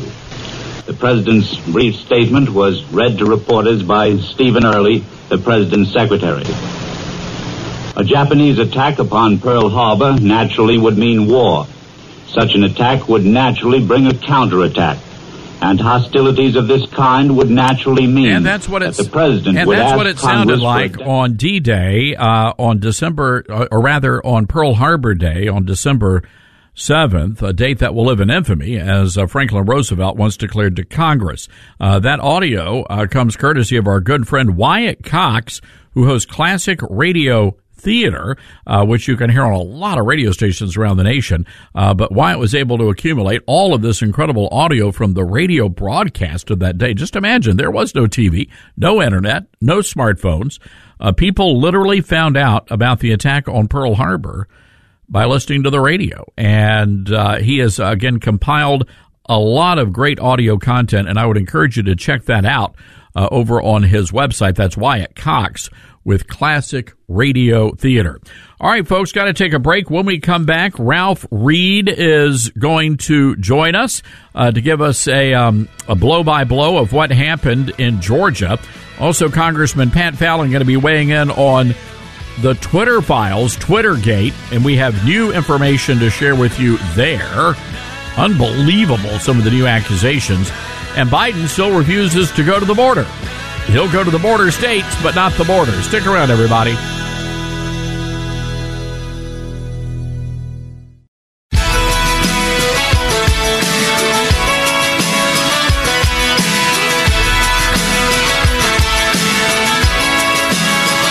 Live from the Liberty University studio in Memphis, Tennessee, it's common sense conservative commentary from Todd Starnes. That's us. That's right. I love American ride. To me, it's personal. I have lost, we have lost Border Patrol agents in the recent weeks that are our friends. Just last night, we lost another friend. It has to stop. The Joe Biden administration has played the border crisis. His policies have created, has downplayed it. He's on record stating that there's other more important things. That is a ridiculous statement, and it is a disrespect to our Border Patrol agents. I'm asking him to come to South Texas to come and see what our Border Patrol agents are going through so we can see some real solutions coming forward. All right, that's Congresswoman uh, Mayra Flores just a little while ago uh, weighing in on a, a horrible story uh, coming out of the uh, the border, where a border patrol agent, 38 years old, uh, married, kids, and he was killed while chasing a bunch of illegal alien invaders. But Joe Biden can't be bothered to go down to the border because he says there are more important things he has to deal with, like whatever flavor of ice cream he licks at night. Those things are more important to this president. Meanwhile, you have Border Patrol agents every single day putting their lives on the line. They are vastly outnumbered. They are outmanned. They don't have enough resources to secure our borders. And therefore, the borders have been overrun. And now a Border Patrol agent is dead. This is the Todd Starnes Radio Show, 844-747-8868. That is our toll-free telephone number. I want to go to the Patriot Mobile Newsmaker line.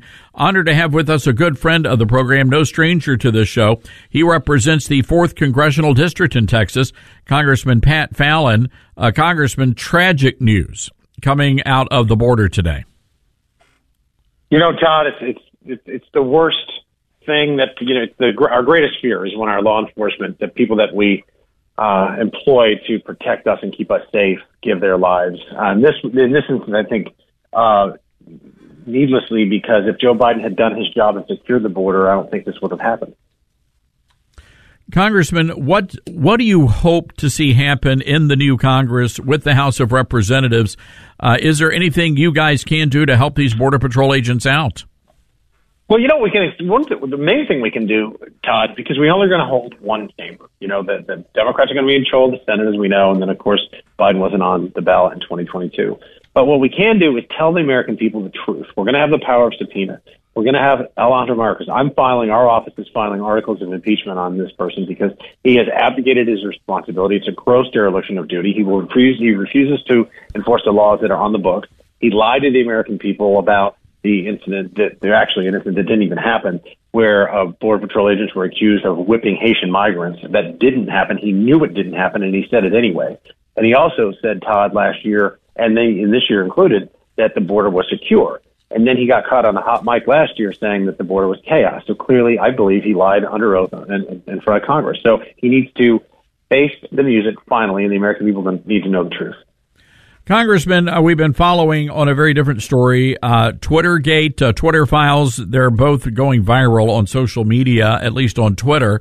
And uh, now we're getting word that before these Twitter files were released by Elon Musk and his team, that James Baker was able to scrub these documents, a man who has ties to not only Twitter but also the FBI. Uh, what concerns do you have based on the information coming out? I think that's uh, it sounds to me, Todd, like that's election engineering. Ironically, the very thing that the left and the mainstream media, sorry for being redundant there, but uh, was accusing President Trump of doing with the Russians, which was pro- was proven patently false. But you're putting the thumb on the scale of our electoral process when big tech is colluding with the Democratic National Committee on what stories to run and what stories to hold back. Uh, and it should be very chilling for every American. I mean, this is this is a significant issue, and especially with the special protections that social media giants ha- have been given. Uh, and the, the fact is that they were involved in uh, running interference for Democrats and not just presidential elections, but we also know that Katie Hobbs and her office were literally calling Twitter headquarters and telling them to remove tweets that were offensive to Katie Hobbs. Well, not only that, look at what Google Mail did, Todd. I mean, this is again, I, it shows, it sends a shiver down my spine to know. And and really, we had fears, right? We had suspicions, but now they're being confirmed. Like for instance, seventy percent of Republican campaign emails went to spam on Google, compared to just ten percent for the Democrats. I don't, I wouldn't want it the other way. I mean, I just want a fair playing field, and that is clearly not what we've had over these last several years. On the Patriot Mobile Newsmaker line is Congressman Pat Fallon from the great state of Texas. Congressman, I know you guys are starting to line up the investigations. Uh, what do you think is going to be first and foremost for you guys? You know, and uh, so I sit on Armed Services and the Oversight Committee. On the Oversight Committee, there's going to be uh, many investigations. I think the first one will probably be I have to talk to soon to be Chairman Comer, but uh, probably Hunter Biden because we're talking about a, a, potentially a grave national security threat. And there's all the ingredients for corruption here, and we need to get people under oath. Now, they Todd, they might take the Fifth Amendment. All right, well, that's going to send a very clear message to the American people that this is not what it seems, uh, at least what not what Joe Biden wants it to appear to be. Because there's been 150 suspicious activity reports filed against the Biden family. So to, give your listeners um, an idea what an SAR is, if you just walk in the bank and deposit $190,000 in cash, that may not be illegal. It's not illegal in and of itself, but it could be, a, it could lead to a suspicion that there was a criminal act behind it. So the uh, suspicious activity report has to be filed with uh, a financial institution, has to file that with the government. Or if there's, say, a big check you got for $4 million from Saudi Arabia, it's just a little odd most Americans would never have an SAR filed against them. The Bidens have had 150 of them, Todd, filed against them. That's interesting. That's odd. That is suspicious. We need to get to the truth. And furthermore, the SARs were always made available to members of Congress, uh, and Joe Biden changed the rules, and they're not available to us right now, and they haven't been for the last two years. All right, uh, Congressman, we uh, we are going to leave it there, and uh, we do appreciate you weighing in on this breaking news uh, coming out of the border, where a border patrol agent uh, has been killed in the line of duty. Uh, Congressman, I hope you and the Fallon family have a very merry Christmas. Merry Christmas to you, Todd, and let's all pray for that brave hero's family and that we can get to the bottom of it. Well said. All right, Congressman Pat Fallon on the Patriot Mobile Newsmaker line. Uh, here is the report from Fox News, Cut 13. And just in from the border in the last hour, Fox News has learned that a Border Patrol agent was killed in a crash chasing a group of illegal immigrants. Bill Melugin live in Hidalgo, Texas. And Bill, uh, there's consequences to this every single day. Uh, Dana, good morning to you. That's exactly right. Multiple federal sources telling me this happened in Mission, Texas early this morning, just about 20 minutes away from where we're standing right now. Really, really tragic news. I'm told by these sources that a 38 year old Border Patrol agent was chasing a group of illegal immigrants in Mission on his ATV and going pretty fast when he crashed into a gate and he lost his life as a result of that crash. I am told by these sources that that agent was a father of two, that he was a fantastic agent, and that he was a really good guy. I have reached out to CBP for a formal statement. We're waiting to hear back, but this agent lost his life doing his job in some pretty difficult circumstances with this border crisis right now. Case in point, we'll take you elsewhere along the border. Look at these photos right here. Another major fentanyl bust out of Arizona. This at the CBP port of entry in Nogales, Arizona, where CBP officers seized 440,000 fentanyl pills hidden in the seats of a smuggler's vehicle as he was going through that port of entry. That's just a few hours south of Phoenix, where President Biden was yesterday, but he obviously didn't decide to visit the Arizona border. We'll keep it in Arizona. Take a look at these images out of Border Patrol's Tucson, Arizona sector. This is a human smuggler who was driving a truck with 13 illegal immigrants in it.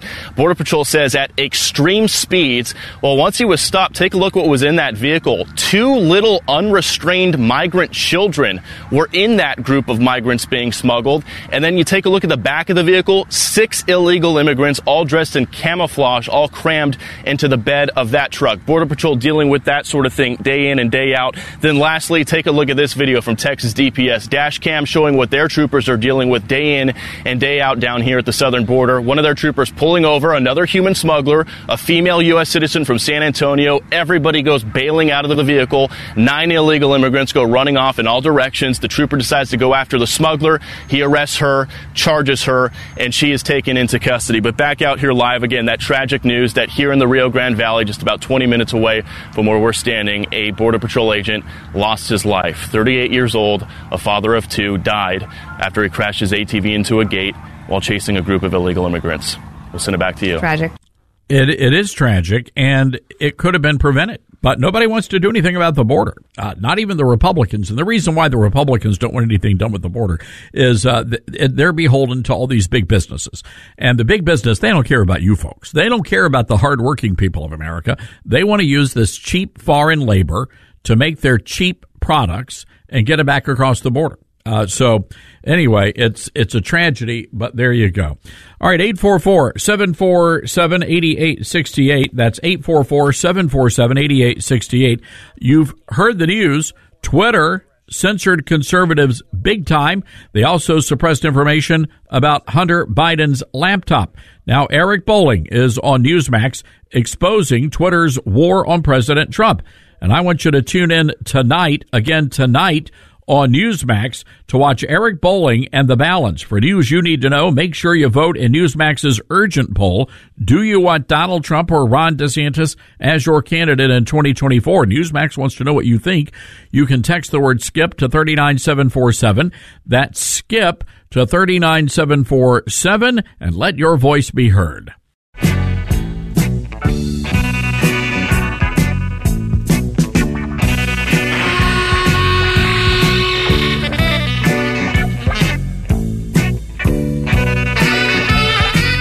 Maybe it's just me, but are we coddling criminals in America? Uh, again, it's you know it's like with your kids, and, and, you've you've seen these types. You probably go to church with them, and uh, they've got the little. Uh, the, the, you can always tell the moms and dads who don't discipline their kids. You know they they want to reason with the children. They want to have a conversation. But uh, one of the one of the great problems in America is that far too many boys and girls do not know the holy terror and fear of hearing a leather belt coming out of daddy's loops on the blue jeans. I'm just telling you. A lot of parents just aren't disciplining their kids and the kids don't care. They're running around like like wild animals in the church house. It's terrible. So I do wonder if maybe we treat criminals the same way. You know, we've got all these Soros funded district attorneys everywhere. And Nobody wants to get punished. As a matter of fact, if you are a victim of a crime, you're actually not the victim, you're the criminal because you've gotten a bad guy in trouble with the law. That's what they want you to believe. I mean, how many times do you turn on the news and there's, I don't know, Lamangelo, Washington. And Lamangelo has gone in and he has repatriated, I don't know, $30,000 worth of tennis shoes from the sneaker store and the family is defending Lamangelo, Washington, as a good and decent boy. He's such a good boy. He has he he never caused me any trouble growing up. And yes, I know he's 35 years old now, but he's he's getting ready to go back to school and he's getting his life back together. And Lamangelo, he um this is the mother speaking. And sweet Lamangelo, my sweet sweet boy, he he's actually taking care of all of his children with all of the baby mamas. Every single one of them. He never leaves one of them out. All 14. Such a good boy. He doesn't deserve this. I guess so. Got to put a lot of shoes on a lot of feet. You got to do what you got to do, right? So it's horrible because nobody wants to punish Lamangelo Washington because it's a good little boy, age 35, thinking about going back to college. I'm just, I'm just saying. No, I, no, I don't know. I don't think there's actually, and if there is a Lamangelo Washington, we're just making this name up. So, I mean, the same thing happened to his brother, Arangelo, uh, Arangelo and Lamangelo. I, it's, it's in the family. Oh, my boys, Lamangelo and Arangelo. He ain't done nothing to nobody, hardly ever. so, anyway, I say this because one of the most affluent malls in all of Memphis is going up for auction. And it is in a beautiful high end part of Memphis at the poor mall is now a it's like a war zone. People get shot in the mall, there's robberies, they get shot outside the mall. Directly across the street there's an outdoor shopping mall and nobody ever gets robbed over there. but by God in that mall. And so people are online and it's just hundreds of people and they're like, "Well, we don't understand what happened." Maybe they just didn't have enough good sales. Well, the problem is Lamangelo and Arangelo. They wanted too much free stuff. And now, unfortunately, now, unfortunately, the businesses are going belly up. Todd, I just got to add a note here. So Oak Court Mall, I like grew up going to that mall and it is horrible. Like every time I went back, it was like, do I have to, you know, you look for a store and you're like, oh no, it's there. Like you have to go there to get it. So you're like, okay, I'm to dash in there. You don't go at night. There's like rules. You don't go at night. If you park in the parking garage, you got to park on certain levels. You got to look around before you walk. It's like, it is an actual thing. And when you're in there, you're like making a beeline for the store and then you're getting out. Grandmother Starnes was very fond of Godiva chocolate. And that yes. was the only Godiva chocolate store in the Mid South was yep. in that mall. So I would always go over there and I would get her some chocolate. So one year I flew back to Memphis back when I was still working at Fox. And the place was destitute. It's horrible. And in place of the Godiva store, it looked like there were these folks uh, south of the border that were selling the little candies that were, I don't know, they're like a buck is this like the generic good? It's like the kind they try to the kids try to sell you when you go to the border of Mexico. Oh, oh, oh okay. Oh. That place is just, it's been bad for a long da- time. It's gone downhill a yeah. smidge. And for women, it was like, don't go to that mall. Don't go to that mall. So Memphis and malls don't go well together. They've had to shut down so many of the major malls, and there's only in Memphis proper. There's only one other major mall, and that is oh, you. That put, one's it, worse. That's worse. The Galleria. It's yeah, it's bigger. Bigger. It's terrible. They can accommodate many more criminals. I seriously won't go there alone. I have to have a buddy. So here's here's the good news though. There is a solution, and it's not coddling the criminals. A Philadelphia gas station owner came up with a solution to all of this. This poor guy has been robbed. He's been threatened. His his staffers, his employees have been beaten up. Mr. Neil Patel, he owns the Carco gas station at Broad and Clearfield in North Philly. You know what he did? He got tired of waiting on the police, so he took matters into his own hands. He hired security guards, literally armed with AR 15s and they are stationed right outside the front door of the gas station. And you know, it's interesting. Um, something very interesting happened uh, at that gas station. It turns out when there is a guard armed with an AR 15 standing outside your gas station, nobody's going to rob that gas station. And if they try to, they're going to end up going to the morgue. So I say, good for you, Mr. Patel. And that's a lesson here. You people over at the Oak Court Mall, Go get yourself an AR 15. Defend your property, defend your people. It's us against the criminals, and I'm not sure the police are going to be much help. Got to take a break here. 844 747 8868.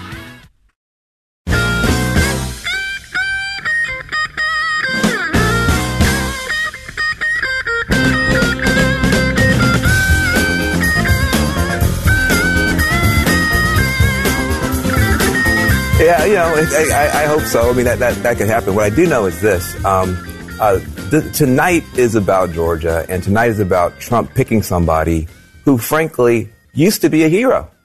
Uh, his, his name, Herschel Walker used to mean inspiration. Now it means insult. He's an insult to the black community. And what you may see tonight is people coming out not just to vote uh, in favor of a senator that they love, but just to vote against Donald Trump picking somebody like this and throwing this person at the voters in Georgia, like, well, you'll just pick anybody who's black. Uh, his judgment, Trump's judgment, uh, tonight is going to be, I think, called into question by a lot of people. And, and I think that when you have, when you have a situation where, uh, uh, it's obvious that Trump, uh, when a, he was a little bit too clever by half. Mm-hmm. I know I'm going to put a black guy against right. a black guy, but the guy that he picked was the wrong black guy. All right, uh, that was Van Jones on CNN. May I just say something about Van Jones? Uh, going back into the history books, uh, he was uh, a big deal during the Barack Hussein Obama years. And this is a guy who actually wanted to make it legal for cats and dogs to sue their owners in court. Uh, that's all you need to know about Van Jones. I want to go to the Patriot Mobile Newsmaker line, a man who uh, has been a regular guest on this program, very involved uh, there in the state of Georgia, as well as politics nationwide. He is the founder and chairman of the Faith and Freedom Coalition, none other than Ralph Reed. Ralph, good to have you with us today. Thanks so much, Todd. Good to be with you. All right, let's just rip the band aid off here. What the heck happened last night, Ralph? Well, I think uh, I can tell you this. Um, I was deeply involved in this effort. Faith and Freedom, my organization, knocked on almost 400,000 doors in the runoff, uh, made hundreds of thousands of phone calls, put voter guides into 5,000 churches, and we did everything we could to turn the vote out. And the vote came out. Uh, the, the objective was to get 1.4 million voters to the polls yesterday, which should have overcome Warnock's advantage in the early vote. Uh, we didn't get to 1.4. Uh, we shattered it. We not only shattered it, but we had more people vote yesterday than voted on election day. Uh, about uh, six million, uh, about 1.6 million yesterday compared to 1.5 million on November 8th. The challenge was that in the end, in the key counties, uh, Herschel's margin did not match. His margin of victory in those counties did not match where he was on November 8th. And I can't tell you why that happened.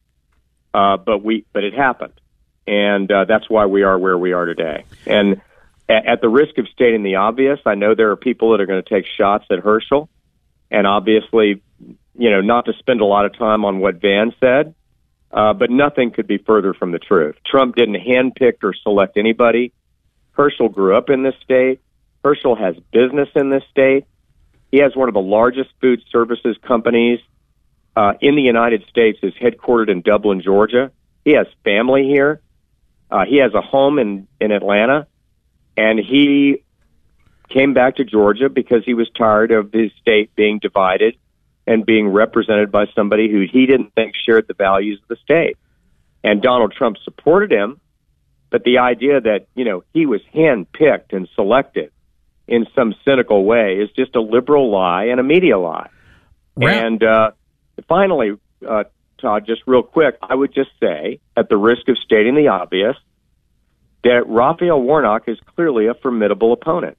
He's won four elections in two years. He outspent Herschel three to one. This is a hard guy to beat. It's not like Herschel lost to him and everybody else beat him. He beat Kelly Loeffler by 100,000 votes uh, two years ago. So this is a tough. This was a tough race. It was always going to be a tough race. Ralph, when you when you look at the and and I'm sure there's going to be plenty of time to analyze the data and the numbers, and I'm very curious to know about young the youth vote and did it turn out, and if so, who did it turn out for? But more yeah. but more importantly, I'm I'm concerned about the, the the friendly fire here, the not so friendly fire, where you've got the lieutenant governor of Georgia, you know, who is actively campaigning against the nominee of his own party. I got a big problem with that. Yeah, I do too, but you know, there's a discount factor there. It played much bigger nationally than it did in Georgia. I mean, Jeff Duncan, and I don't want to be unkind, but he's a lame duck who's going to be out of office in like 25 days. And he didn't even run for reelection in part, I think, because he wouldn't have even won a primary. And uh, the lieutenant, the, the lieutenant governor elect the guy that has real support in the party, Burt Jones, was campaigning for Herschel all over the state. Brian Kemp, the governor, uh, cut cut an ad for him, did rallies for him, did did uh, teletown halls for him, turned his entire grassroots organization of 200 canvassers over to Herschel. I assure you, Todd, the party was united. And anytime you got Brian Kemp, Donald Trump, and Mitch McConnell all rowing in the same direction, that's called unity. So that is not what happened here. This guy is a hard guy to beat. And let me tell you one other thing that nobody's talking about, because all they're talking about is Herschel in Georgia. Did you know that Republicans have only beaten two Senate incumbents since 2016? So they've gone roughly 35 and 2 with their incumbents against Republican opponents. And guess who the two lost are? Claire McCaskill of Missouri, who was in a state that Trump carried by 20 points. And frankly, she should have lost the last election. And Rick Scott defeated Bill Nelson by 10,000 votes out of 8 million. So at least in recent history, this has been hard.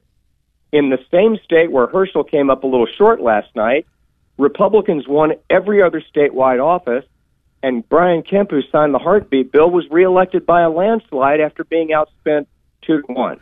And let's so the media is going to try and portray this as the end of the world.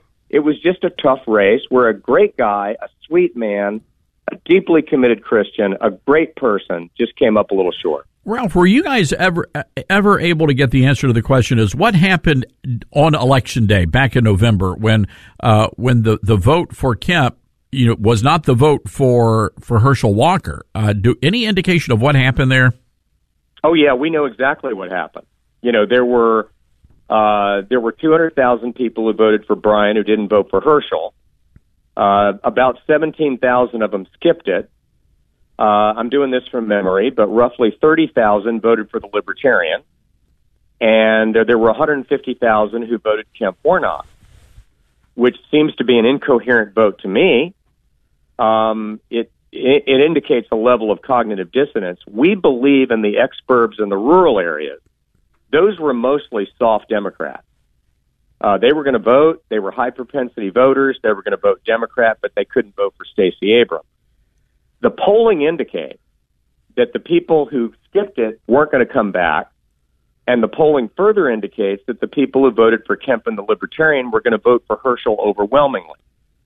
So one of the reasons why last night was, I don't want to say a surprise, because Herschel had a big early vote still to climb. I mean, he was behind a couple hundred thousand votes going into yesterday. But one thing that was a little surprising is the polling showed that 10 to 15 percent of Kemp Warnock voters were going to come back and vote for Herschel.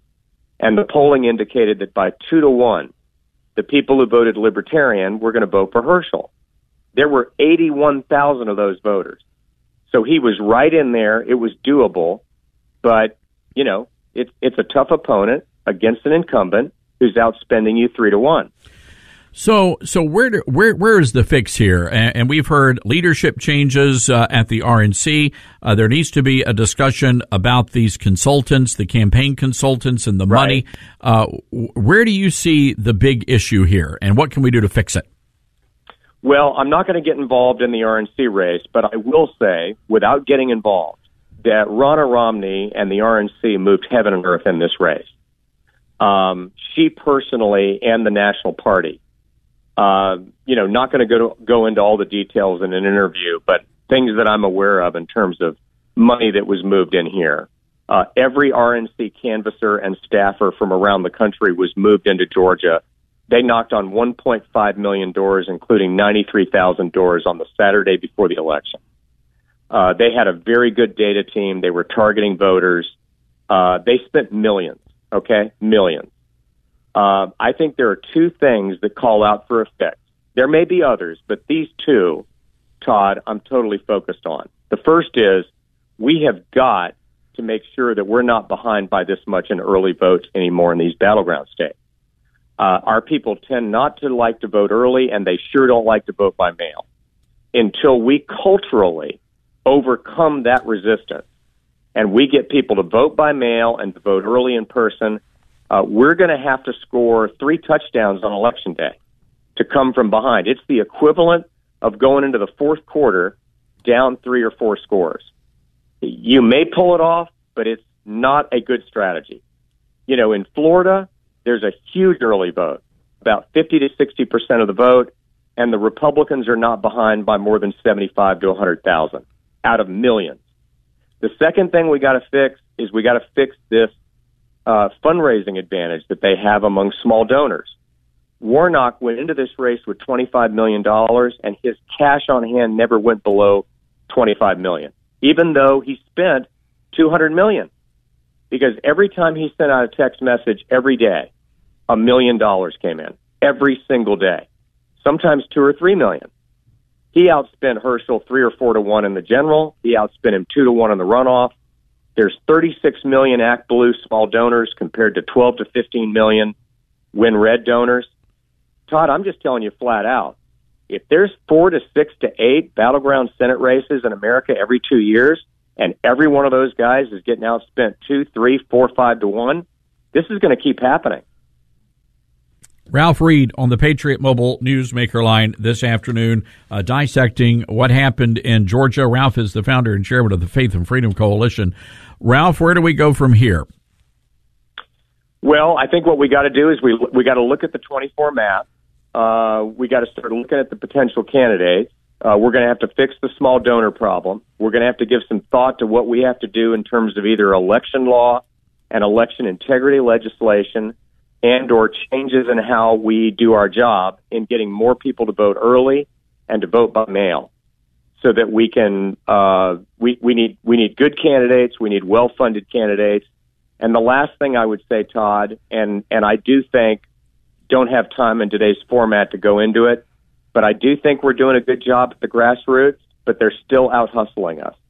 We've got to build a grassroots infrastructure that is county by county precinct by precinct neighborhood by neighborhood with vote goals where you have workers, paid and unpaid, that know every single voter, how they intend to vote, and they have the ability to vote uh, massive numbers of voters in a very reliable way. They have that.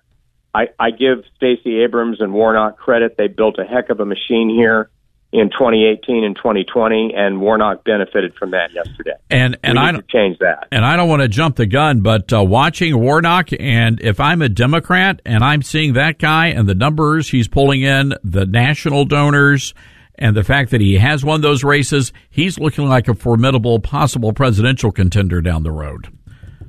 Well, there was already reporting even before he was uh, elected to a full term to that effect. So uh, you know, the irony of this whole thing is I think Stacey Abrams thought it was going to be her running for president, and she simply recruited this guy to run for the Senate because she wanted to run for governor. And she lost two races, and now he's the one who's the national figure. So politics is a very funny business. But you know what it's a reminder of, Todd? It's a wake up call, especially for the Christian community, that elections have real consequences. Yep. And if you allow somebody who is this far out of the mainstream, this radical, this hardcore left to win a statewide office, even if you think it's a fluke, uh, you can pay a very heavy price. We did it with Obama, and you know we got to worry about Warnock now. So elections matter, and they have real consequences. All right, Ralph, we're going to leave it there. Good intel. Appreciate you. Yep, you too, Todd. Thanks. All right, Ralph Reed, everybody from the Faith and Freedom Coalition. Got to take a break. When we come back, get to we're getting to your calls 844-747-8868. We'll be right back.